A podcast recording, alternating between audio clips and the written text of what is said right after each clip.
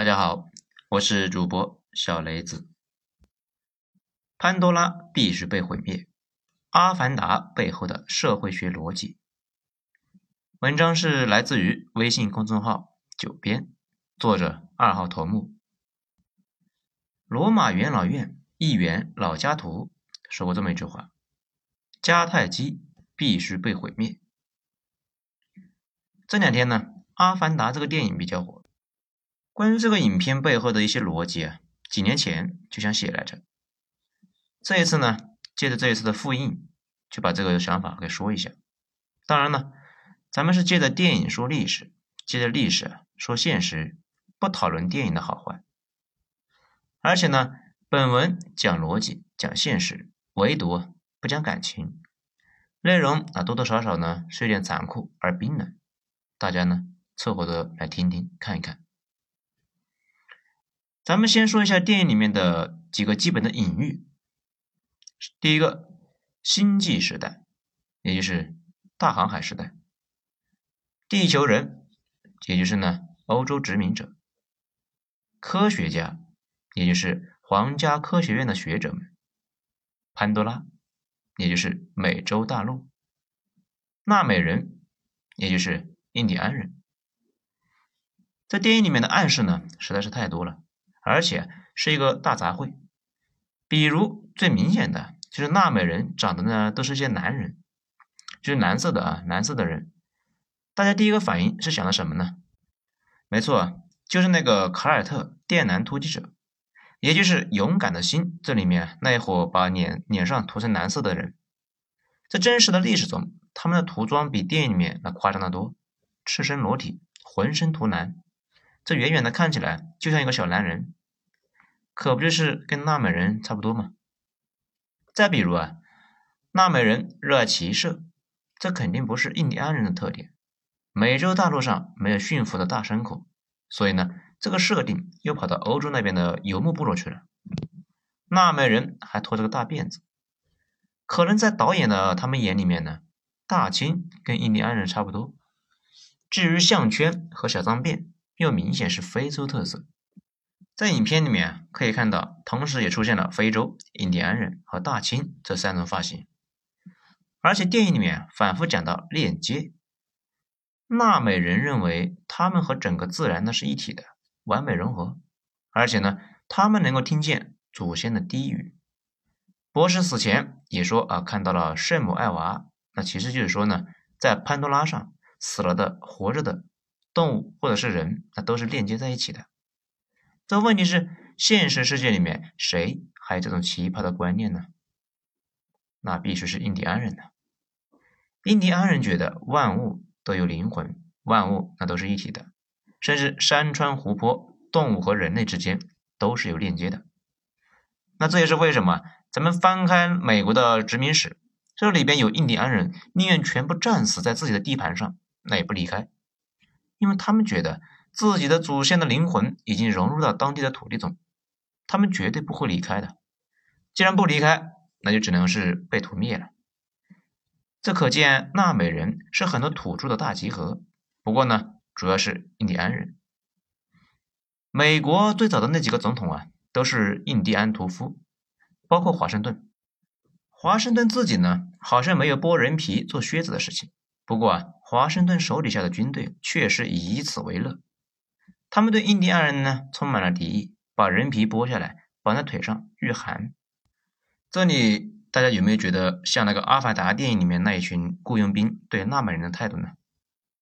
至于那个人类科学家，那是个另类，他是想了解纳美人的弥合矛盾，所以呢才开发那个神奇的阿凡达技术。这个呢就像极了早期的神父和后来东印度公司里面的科学家们，他们接受的知识比较多。观念也比较超前一些。我们呢，经常能够在书里面看到啊，有人竭力阻止杀戮，甚至跑去向教皇和国王痛斥发生在万里之外的杀戮。不过啊，然并卵，国王派他们过去呢，是为了搞一点新材料和矿石，不是让他们去掺和军人和商人们的事务。这至于电影的男主角呢，他是人类社会的边缘人。这里啊，电影呢是其实有个加长版的，大家有兴趣的话可以看一下。那个版本对这部分的内容描述的很多。那到了外星人中间，反而是融合的很好。这像不像《三体》里面的云天明呢？他那也是个地球上的非主流，跟人类世界格格不入，跑到三体人面前呢，那反而是混得风生水起。不过然并卵，这些人从来都是少数的。毕竟驱动人类的搞大航海的，并不是对科学的探索，也不是善意，其主要原因呢，还是对利润的渴望。当初派出探险队的国家，都是要出去开拓新航线。找金子的，这电影里面的壮美的镜头，像不像当初西班牙大帆船到达美洲岸边呢？而且殖民者一般都不会是那些温和的人，这是一个双向选择的过程，不是恶人不参与这个事情，最后啊，参与这个事情的人全是恶人。参加大航海的人，如果不是那种极度狂热和渴望财富的人，没法待在极其狭小的船舱里面。忍受恶臭和腐败的食物，在海上颠簸几个月去新大陆冒险。所以呢，早期从事大航海的一般叫冒险家。还有呢，不少本来就是囚犯啊。欧洲各国都颁布了法律，死囚可以通过海外冒险来获得特赦。比如哥伦布的第一批船员，很多啊，那都是死囚。这些人能够在海外干出些啥呢？那就不用多说了吧。电影里面的星际殖民，那也差不多，也是一个艰苦而危险的经历。咱们记得那个雇佣兵呢，一开始就说啊，潘多拉不比地狱好多少。而且呢，电影里面的设定和哥伦布时代是一样的，殖民团队是商人、雇佣兵、科学家的一个综合体。这女人呢特别少，好人特别少，大部分都是极度的趋利的人。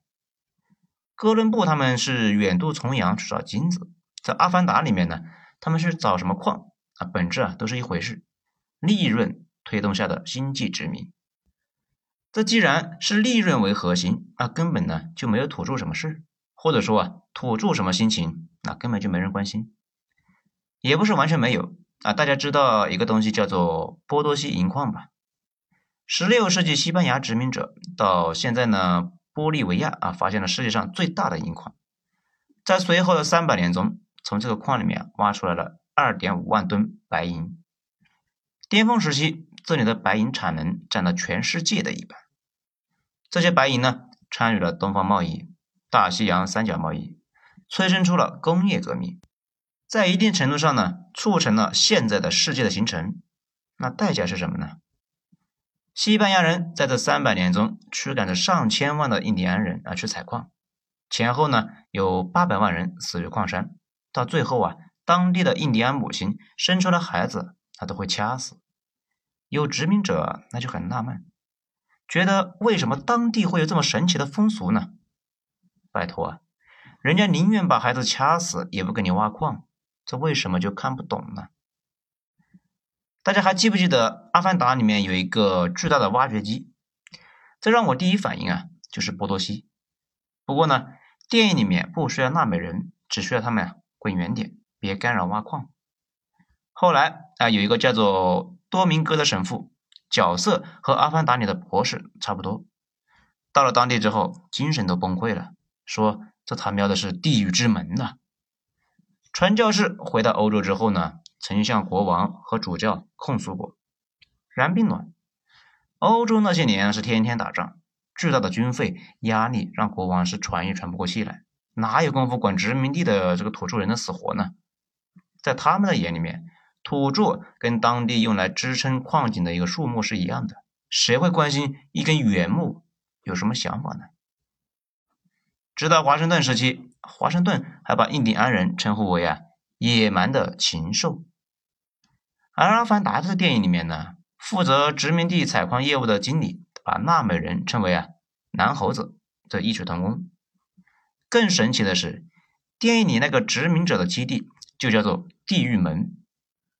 这结合我们上面说的啊，牧师对波多西银矿的称呼，这不知道是不是故意的？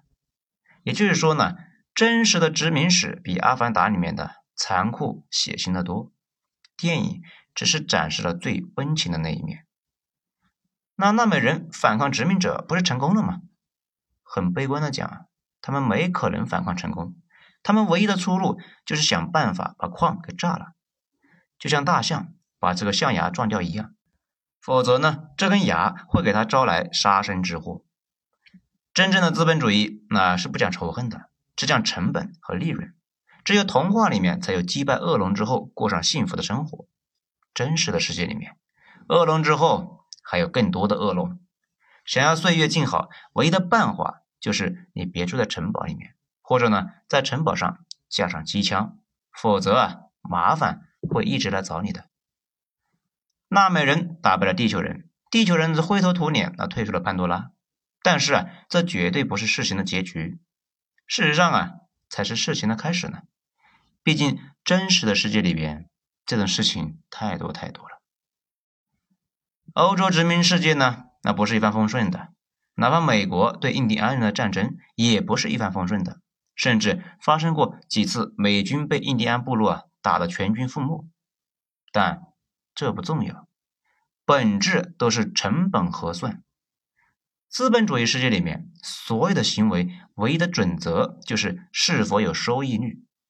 战场上伤亡的那些人，就跟我们公司卫生间里面的擦手纸一样，本质都是消耗品。只要矿在，人就会来；只要有利润，或者说将来有利润，纳美人就会像美洲土著一样，迎来一波又一波的入侵。比如英国第一次殖民美洲，那就是完全的大悲剧啊！补给船把殖民者送到美洲，然后回到英国。等从英国回来的时候，殖民地这个人呢，已经是完全消失了，那不知道哪去了，可能那是被杀了，也可能被吃了，这反正没找到，到现在依旧是没找到。南非土著祖鲁人那也创下过神话，两万祖鲁武士拿着标枪木盾。屠灭了一千三百多英军士兵，但是很快呢，就迎来了英军的反击。在随后的罗克渡口战役中，啊，一百五十人的英军这个队伍呢，顶住了三四千人祖鲁人的进攻。最残酷的一次啊，一八九三年，五十名英军步兵使用了四挺马克沁机枪，击退了五千名祖鲁人的猛烈进攻，击毙了三千人，尸体呢，那堆的是一人高啊。后边的人连这个尸体墙那都攀不过去。不过英国人也没高兴太久，在马恩河战役中，英国人又被德国的机枪屠了一遍，一天被打死六万人。这如果有报应呢？这就是报应。可见，偶尔的受挫影响不了殖民进程，只是呢，让今后的武装更加强大，筹备更加精细，指挥官更加专业，而且不会玩的这么简单暴力。对于殖民者来说，最基本的操作那就是拉一波打一波，让本地人互相磕。当初印第安人那是分成了好几伙，其中一伙是跟着英国人，其中一伙跟着法国人。烧白宫的那次战役呢，就有印第安部落人来参与。反正呢，只要有利可图，没有什么能够阻止殖民者的到来。咱们再回到《阿凡达》，人类和纳美人的第一次角逐当中，人类落败。不过这个事情改变不了什么，只要矿还在，殖民者就会回来。将来的战争只会更残酷，最终的结果想都不用想，纳美人只能够是死一批，剩下的前往保留地。说不定呢，将来地球人呢给他们一个特权什么的，这就比如现在的美国印第安人有经营赌场的特权。而且大家注意到没有？为什么那个挖矿公司能够接受女科学家搞这个极其昂贵的研究呢？他们并不是出于人道主义，要考虑给当地人送温暖啊。殖民者是要弥合矛盾，好来降低采矿的成本。本质那也是利润核算，怎么划算怎么来。在电影结尾呢，其实把这种对立的关系进一步升级了。本来是生意，突然升级成了生死对立。说是人类要回到正在消亡的星球，拜托，原来没这个矿不行呐，这是摆明了人类得重新回来呗，一点回旋的余地都没有，必须拿下潘多拉。这就跟英国当年必须拿下南非的布尔堡卫金矿一样，事情最后的妥协都没了。热追踪导弹、主战坦克、燃烧弹，甚至核弹。潘多拉的人民，你们准备好了吗？这最后啊，抛开电影画面，《阿凡达》的内核其实就是白人对现代史的一次忏悔。在虚拟的时空呢，让土著赢了一次。这个电影呢，更类似于是站在土著的角度来看待殖民化，或者啊，站在伊拉克和叙利亚的人的角度来看待美国入侵。有一个美国反战电影叫做《生死之墙》，说的呢就是伊拉克的小学老师扛起狙击步枪干美国大兵。电影讲的是小学老师赢了战斗，这没说啊是他们输掉了整个战争。不过电影呢不推荐啊，非常无聊，咱也是没事在飞机上面闲看啊，看完了。只不过呢，这种导演光环的胜利在现实世界中没什么意义。这个世界的本质是无穷博弈，赢了一次没用，得一直赢，直到形成威慑，那才有用啊。或者呢，让侵略者的成本大过收益，侵略者那就不来了。如果侵略者不进攻就会死，那完蛋了。这个事情只能够是你死我亡了。事实上，直到现在，强权殖民落后世界的事情并没有终结。就在咱们写下这个文章的时候，跨国公司还在第三世界拼命的挖矿，拼命的制造污染，各自也是心怀鬼胎，出动战斗机把人家炸的是鸡飞狗跳，几百万人流离失所。本质呢，跟《阿凡达》里面人类的推土机推掉那么人的生命树那是一回事，只是呢，他们一边反思，一边继续干这个事情，分明是在说啊，对不起啊，以前的事我错了。麻烦你让一让，不让我就打死你。好了，本章就全部结束，谢谢大家的收听，咱们下一章精彩接着继续。我是主播小雷子。